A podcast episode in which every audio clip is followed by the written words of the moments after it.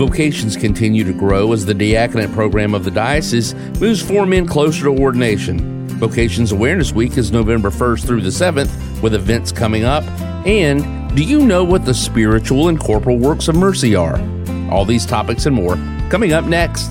Welcome to A View from the Top with Bishop Gregory Parkes, Bishop of the Diocese of St. Petersburg. A View from the Top is a candid and hopeful conversation on current events that affect our church, our community, and our country. Now, here's Bishop Parkes and the General Manager of Spirit FM, John Morris. Good to see you, first of all. Good to be with you, John. I was reading on our website that vocations continue to grow and flourish in our diocese. And we'll start out first with a rite of candidacy for for deacons. Yeah, exactly. Um, not only are vocations to the priesthood continuing to prosper and, and show fruit, which is always great news, but also vocations to religious life and to the diaconate, to the permanent diaconate. So those would be men who are either married or unmarried and have discerned that God is calling them to serve Him and to serve His church as a deacon, not as a priest. And so um, our diocese just celebrated what's known as the rite of candidacy with four of those men who will actually be ordained next October at the cathedral. The rite of candidacy is when these candidates for ordination are presented formally, and the bishop, on behalf of the diocese, accepts them formally and publicly as candidates for ordination. So they're kind of in the final stages of their formation. They have one year left, and then hopefully they'll be ordained next October. And isn't that usually like a four year program? It is. There's a, a, year of discernment that they undergo, and then several years of actual formation, both academically and spiritually, pastorally, as they prepare for ordination. So yeah, it's a it's a multi year process. So it's not something that happens quickly. And uh, typically with this, I would venture to say that it wasn't something that sort of fell out of the sky for them this is something that's formation portion of it, uh, although we call it it's a formal formation in the church, but it's probably been, something that may have been eating at them for a lifetime. No doubt. I mean, uh, vocation to the permanent diaconate is, is very similar to a vocation to priesthood or religious life in the sense that it finds its origin with God and with His will for our lives. So it's not something that we just do because, well, I haven't done that before and it seems like the next logical thing for me to do in the church. Uh, we do it because God prompts us in, in our hearts and in our souls to consider this as a possibility of how He's calling us to serve His church and to serve His people. So again, it's, it's similar in that it requires lots of prayer and discernment uh, even spiritual direction with a with a priest or a trained spiritual direction to discern whether or not this is God's will for for one's life. And obviously, some conversations with the wife. That's true, John. Uh, it's a major decision, as you can imagine. It's obviously if you're married, because it involves not only you but also your spouse as well as your children. A, it's a commitment both of time and of ministry to the church. So it is something that needs to be discerned not solely on your own, but with your spouse and with your family as well. And that takes time to do. So it's not, uh, we, we give them plenty of time to discern that, and then we assist them and help them along that way to hopefully coming to the realization that this is God's will, that it's just not of human origin, but that God is inviting this particular man to serve him as an ordained deacon. Now, when they're ordained, oftentimes, and, and probably most of the time, they're after their ordination, they're assigned to a parish to do parish work, even though they might have a full time job doing whatever it might be. That's true. Uh, just like priests, when they're ordained, receive an assignment after ordination to begin their ministry, so it is with our, our permanent deacons as well. And something that we always remind them is, uh, as with priests, is that they're not ordained for a particular parish or for a particular ministry in the diocese. They're ordained for service in the Diocese of St. Petersburg, meaning that they could be asked to serve as a deacon at a parish which is not their home parish because there might be a need there. So they need to understand that and be willing to, to make that commitment that the bishop might ask them to take an assignment that they weren't expecting. I know that many times women want to serve in the church and they have that opportunity by maybe uh, joining a faith community, maybe a religious order. And I, I saw an article recently that said the average age of women going in and growing uh, across the country is, I think it was in the 30s or something like that. So the numbers of women and young ladies going in, into the religious life is growing. And that's great news, isn't it? You know, to see that that change, that reversal in trend. I, I think I saw the same article that you're referring to, and and I, I, believe it said that the average age of women entering religious life today is now like 24. Yeah. Whereas just a short number of years ago, it was actually, I think, in the 40s. Right. So, um, so it's been a, a huge change in that way. You know, women, like men, are seeking to do God's will. And if that is for them to serve God as a religious, you know, then, then that's the path that they should follow to find happiness and fulfillment in their life and to, and to follow the Lord's will. So there's a whole variety of different types of religious communities that somebody can consider or discern entering. And they have different charisms or gifts, things that they focus on, different types of ministry, whether that be teaching or works of charity, prayer. Some religious communities, that's what they do is they pray. They pray for the Holy Father, they pray for the church, they pray for the needs of others, and that's their actual charism and their gift that they have. Can you imagine what the church would be like today if we had the same number of religious sisters that we had back in the, the 1930s and 40s? I mean, it would change the whole outlook of the church. It sure would. And again, I mean, the, the trends are kind of reversing. So who knows? I'm not saying we're going to get back to those numbers, right. but we may. We'll see what God's will is. Yeah, I mean, I know that my mom, who went to a Catholic school, still reflects on the times when, you know, all the, the sisters they were all they were all sisters that taught. It was it was rare that you had a uh, a layperson in the classroom. True. I am thinking back to my own elementary school education at St. Rose of Lima Catholic School in Massapequa, New York. I would say about half of the teachers at our school were uh, religious, were sisters. They were Amityville Dominicans. Okay and the other half were lay women who, who taught in the school. So I have really fond memories of their presence in the classroom and around the school. And, you know, John, as, as a lot of people that went to Catholic school would say, we had a great respect for them. Oh, and, yeah. And, and we listened to them. There's the rule. yeah, exactly. The ruler.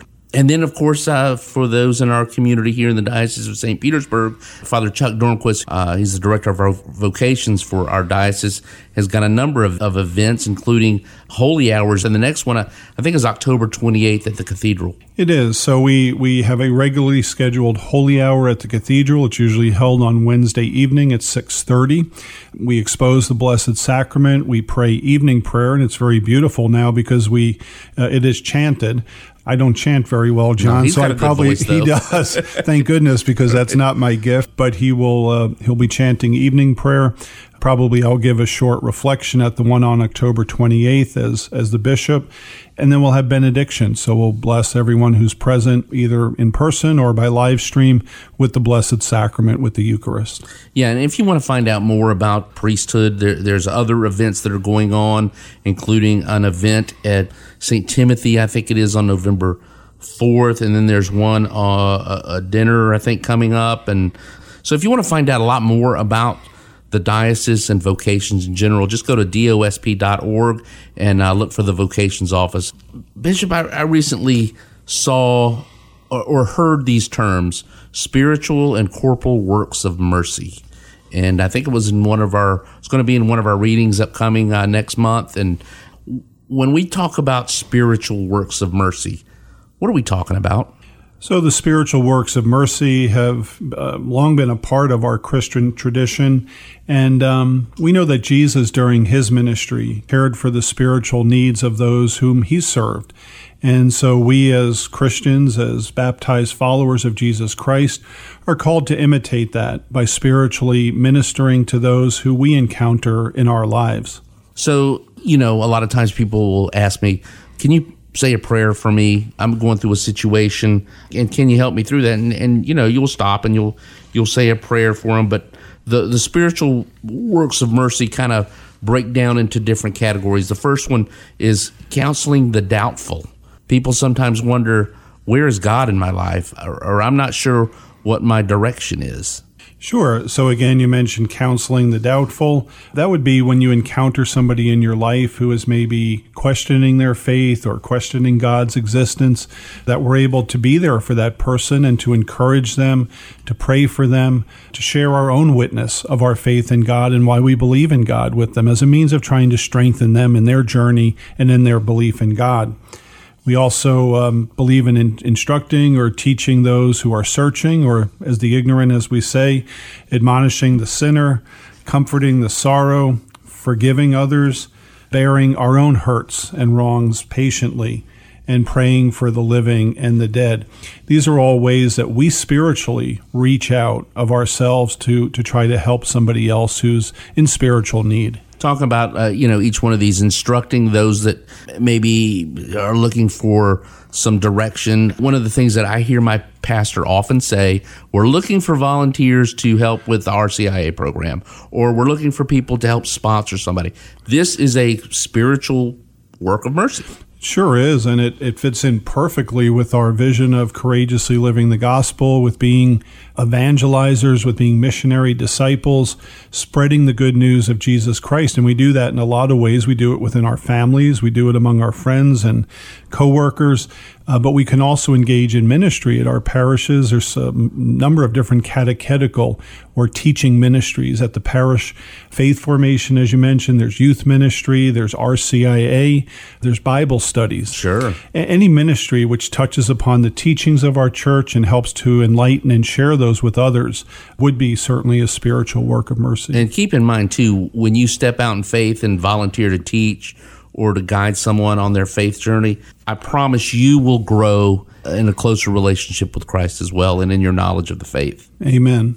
Admonishing the sinner. That's got to be one of the most difficult ones to try to create or correct someone who you feel has done wrong to you. No one wants confrontation unless you're on Twitter or something like that. But that's a that's a tricky one. It is because we know that we never want to be judgmental of others, but yet we are called to walk with each other on a path of holiness, a path towards the kingdom.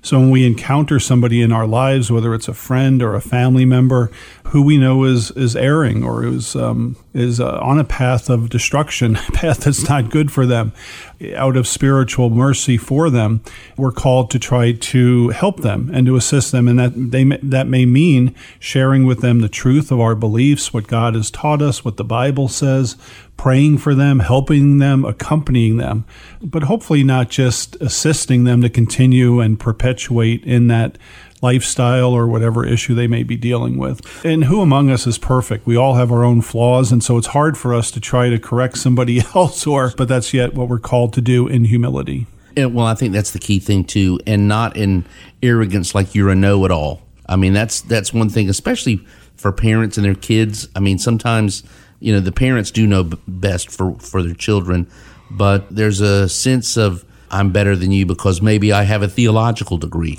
or I have a certain level of education that you don't have and therefore I'm right and you're not. Yeah, and so, you know, just remember the words from the gospel according to Matthew where Jesus says, "Remove the wooden beam from your eye first, then you will see clearly to remove the splinter from your brother's eye." It's a reminder to us that we need to be right with the Lord and reconciled in our own lives before we start helping others. And let me let me add this too. I have met with I don't have a spiritual director, but I have counseled with different clergy in the diocese about situations. And I, I can tell you that is a great gift to be able to talk with someone from the outside about a situation. And our priests in our diocese, without exception that, that I have seen anyway, are really great listeners and can give you that positive feedback, even though they're admonishing you, being me, for doing something wrong. They say it in such a gentle way that it's you could you could take that medicine. Yeah, and that and that's a good point because whenever we try to help each other, uh, if you come off too strong or, or too judgmental, then you're going to the other person's going to be closed off. There's going to be a wall that goes up. So you want to be truthful, you want to be honest because you want to help that person, but you also need to speak with them and present it to them in a respectful way and in a way that will make a difference without being closed off. One of the other ones is comforting the sorrowful. uh, we get prayer requests all the time and phone calls to Spirit FM from listeners who are grieving the loss of someone. And even in your busy day, and I've even encountered this with you, Bishop. If I've said something to you, you'll stop and and I can tell you're really listening. And that, that goes a long way. Five minutes can make a lifetime of, of difference for somebody. Yeah, you know, we've all experienced sorrow and difficulty in our lives, and isn't it wonderful to have a spiritual friend or somebody that that we know really cares about us and is willing to listen to us and hopefully try to understand what we're going through and then is there to support us in terms of even if it's just offering a, a prayer or a few words of comfort or as you said just listening. You know that that's also a gift that we can offer to somebody. But we can also assist them in more material ways. I'm thinking you know, it's kind of a tradition in our faith and in other d- different faiths that when somebody passes away, if a family has experienced a loss, you bring them over some food. Right. Right. And, and, that's a source of comfort to them because that basic thing that they don't have to worry about, you know, it's being provided for them by, by somebody who cares for them and wants to help them get through a tough time. A simple note can go a long way. I still keep a note in my drawer that I got, gosh, 20 something years ago from Bishop Larkin he wrote me a simple on a simple card that just said, "John, congratulations. I know you'll do great, Bishop Larkin." I still keep that card. Yeah. It serves as a reminder and it means a lot. It can certainly mean a lot to somebody not only today but in the future as you said. Forgiving injury, this is the fifth one. We've got to let grudges go and we've got to communicate as you said. Yeah, so we, of course, as we, we pray in the Our Father, forgive us our trespasses as we forgive those who trespass against us.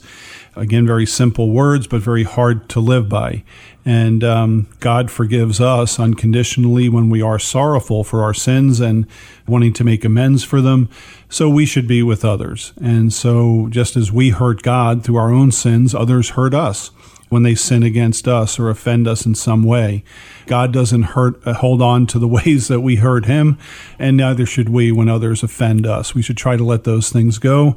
And if we find it hard to do that, ask God for the ability, for the grace to let go of those little hurts in our lives. And that leads us to our, our sixth spiritual work of mercy, bearing wrongs patiently. Don't be bitter about that. You know, as you said, pray the Our Father and ask God for the patience. And for me, I find just sleeping on the whole situation and don't make a rash decision or move for maybe even a couple of days. Yeah, that's sound. That's very good advice, John. Uh, good wisdom there, John. Very good. Uh. but uh, no, again, as God is patient with each one of us on our journey, so we should be with others as well. And, and I think the what you said is is very important. That you know, don't always go with your first reaction, you know, because when you sleep on something, when you've had time to think about it, even pray about it, you might take a different approach. And uh, sometimes we can react out of emotion rather than out of charity. And so we should always try to do the latter, and that takes patience to do that. So we should pray pray to God for the gift of patience. I've even written memos that I've not sent. I've written them and then chewed on it for about a week, and then said, you know what, this is not worth it. God will take care of this, and it's always worked out. Yeah, and the same even today as we have talked before about social media. You know, just be careful what you send out oh, because yeah. you know once you push that send button, it's hard to get it back once it's kind of out there. So again, take time to to think and and to pray about what you're saying. And the seventh one is really appropriate because we're coming up on All Saints and All Souls Day, praying for the living and the dead. Mass intentions are always good, and in fact you're going to be celebrating a Mass, I believe it's November 2nd at Calvary Catholic Cemetery. I will. That's the Feast of All Souls, or All Souls Day as we call it. And there's a you know, long tradition in the church of praying for those that have gone before us, praying for the deceased, offering acts of penance on their behalf because we entrust them to God, but we also need to continue to pray for them that they may be fully welcomed into God's presence and into his loving and merciful arms. So we can offer sacrifices, we can offer prayers and other acts of charity for those that have gone before us, that they may be with the Lord. I was talking with my children who are in their 20s now at dinner the other night, and I said, You know, I don't know that I taught you guys very well to pray when you go to bed at night. I said, Do you guys pray? And both of them said, Yes, we do pray. Now, they said it's not a formal prayer. I said, Do you remember when prayer that we used to do? Now I lay me down to sleep. I pray the Lord my soul to keep. If I should die before I wake, I pray the Lord my soul to take. and then God bless whoever. And I remember even as a teenager praying that and going through the litany of all of my family that had passed away as well as those that are living and that that certainly is a certainly a spiritual work of mercy. It sure is, and and and who among us doesn't want somebody praying for us, right? When our time comes to leave this world, we want others to be praying for our salvation, and uh, so that's uh, another reason we should should pray for those that have gone before us. Right. So we've taken care of the spiritual works of mercy, and before this program ends, I want to go through quickly the corporal works of mercy, and there again are seven of those. So uh, the difference again between the corporal and the spiritual works is again the spiritual works attend to the spiritual needs of our brothers and sisters, whereas the corporal works of mercy would attend to their bodily needs. So they focus more on the physical rather than the spiritual, kind of satisfying the basic needs of life. And again, there's a number of them. For example, feeding the hungry, giving drink to the thirsty, giving shelter to the homeless, visiting the sick visiting prisoners, and burying the dead. So those would be the, the, what we call the corporal works of mercy, which attend to the physical needs of others. And you know, I think certainly our courageously living the gospel, our mutually shared vision here in the diocese, attends to those the spiritual ones, but certainly also to the corporal works of mercy as well. Oh, it sure does. I mean, I just think about our goal of establishing affordable housing. That's in essence trying to give shelter to the homeless and also feeding them as well. So there's another corporal work of mercy you know, at Pinellas Hope here in Pinellas County, which gives shelter to the homeless and other services. We just established or blessed a new medical at health center there and, and respite center to provide medical care to those who are homeless and, and the residents there, and also for those that are being released from the hospital, still in need of care but have nowhere to go. So that's a, a great blessing, and, and that would be a corporal work of mercy. Yeah, you can certainly, for feeding the, the hungry, it's certainly volunteer your time at Pinellas Hope or many of the food banks. There's always someone outside of our church representing St. Vincent de Paul Society collecting food. Yeah, those are all great ministries, great ways of, of trying to satisfy the needs of others, their basic needs. You can also keep a pack of crackers in your car if you pull up to an intersection. There's somebody there that's hungry. That's just another simple way, uh, or, or a, bottle of water again that will help give drink to the thirsty. That's the second one. And you mentioned shelter the homeless. We we at Pinellas Hope. Now, for me and you personally, that might be a little more difficult, but you could certainly volunteer to help shelter the homeless and, and bring aid to them or make a donation to those charities that do. Yeah, I was going to say if you're not able to physically volunteer or to be there to help, certainly financial assistance and spiritual assistance, giving, you know, your prayers to those worthy ministries is also a very good thing to do. One of the aspects, fourth one is visiting the sick. That's difficult during this era of COVID.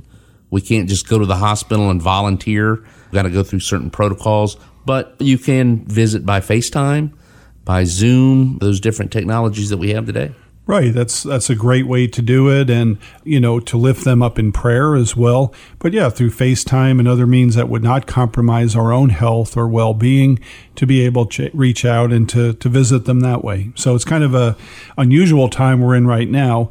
But under normal circumstances, most of our parishes would have ministries when they are able to visit nursing homes or you know different types of life facilities that they can go in in person and be there present for those who who live there. One of the tricky ones for people and a little bit difficult and maybe uncomfortable is visiting the imprisoned. A lot of people don't necessarily want to go to the jail, but there are ministries in parishes that do have that and you might be able to I promise you again if you volunteered for that, you'll grow in love and appreciation. Yeah, you sure will. And uh, again, we don't judge people for what they've done. We're there to, to bring the love of Jesus Christ to them and, and hopefully for them to experience some type of conversion or growth in their relationship with the Lord while they're incarcerated.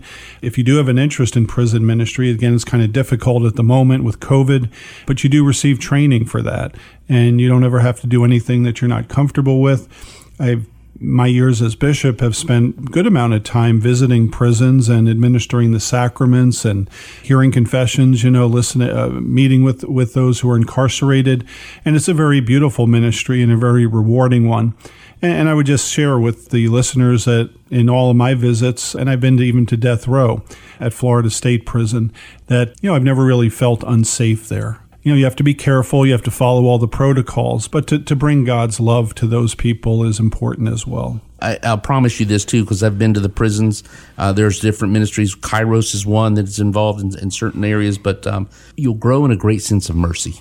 You'll you'll grow in that area.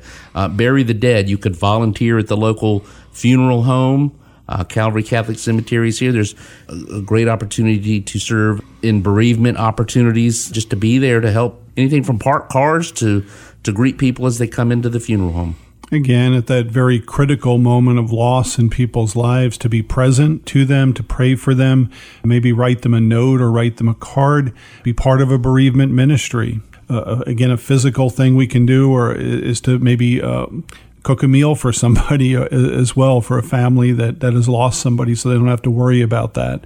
Uh, and then, of course, you know, to be involved in a, a, bereavement ministry in a parish once that is able to happen. And the last one is giving alms to the poor. Really, that's the overall arching scope of what we've discussed. There's, of course, the church has the Peter's Pence collection, and then there's CRS, different ways that we can contribute to helping those less fortunate than ourselves. Yeah, I mean, parishes that have St. Vincent de Paul societies, they often will take up a collection or collect food. Also, you know, just uh, the poor box yeah. that you see at most parishes that go for the, the needs uh, at the parish level. So there are many opportunities to, to give a donation to Catholic Charities, to Pinellas Hope, just here in our diocese, St. Vincent de Paul all those are great ways to um, to give alms and, and in that way uh, to perform a, a good act, a good corporal work of mercy. So, as we wrap up our program today, our time again together, Bishop, would you lead us in a prayer that helps us to be more aware and have the courage to live out these corporal and spiritual works of mercy? Of course. Let us pray. God our Father, we praise you and thank you for your many blessings. We desire to share those blessings with others both spiritually as well as bodily. So we ask that you may inspire us to have generous hearts as you have been generous with us. And in giving to those in need, we acknowledge and we know that we give to you. And give us the courage always to reach out when we're afraid or when we feel that we're not able to do something. Give us the courage that we lack in our lives. And may Almighty God bless you, the Father, and the Son, and the Holy Spirit. Amen. For more with Bishop Parkes, including past programs, his social media accounts, and ways to subscribe to this podcast, visit dosp.org/bishop. A View from the Top is a production of Spirit FM 90.5 and the Communications Office of the Catholic Diocese of St. Petersburg. A View from the Top is made possible by the annual Pastoral Appeal and listeners like you. Thank you for your support.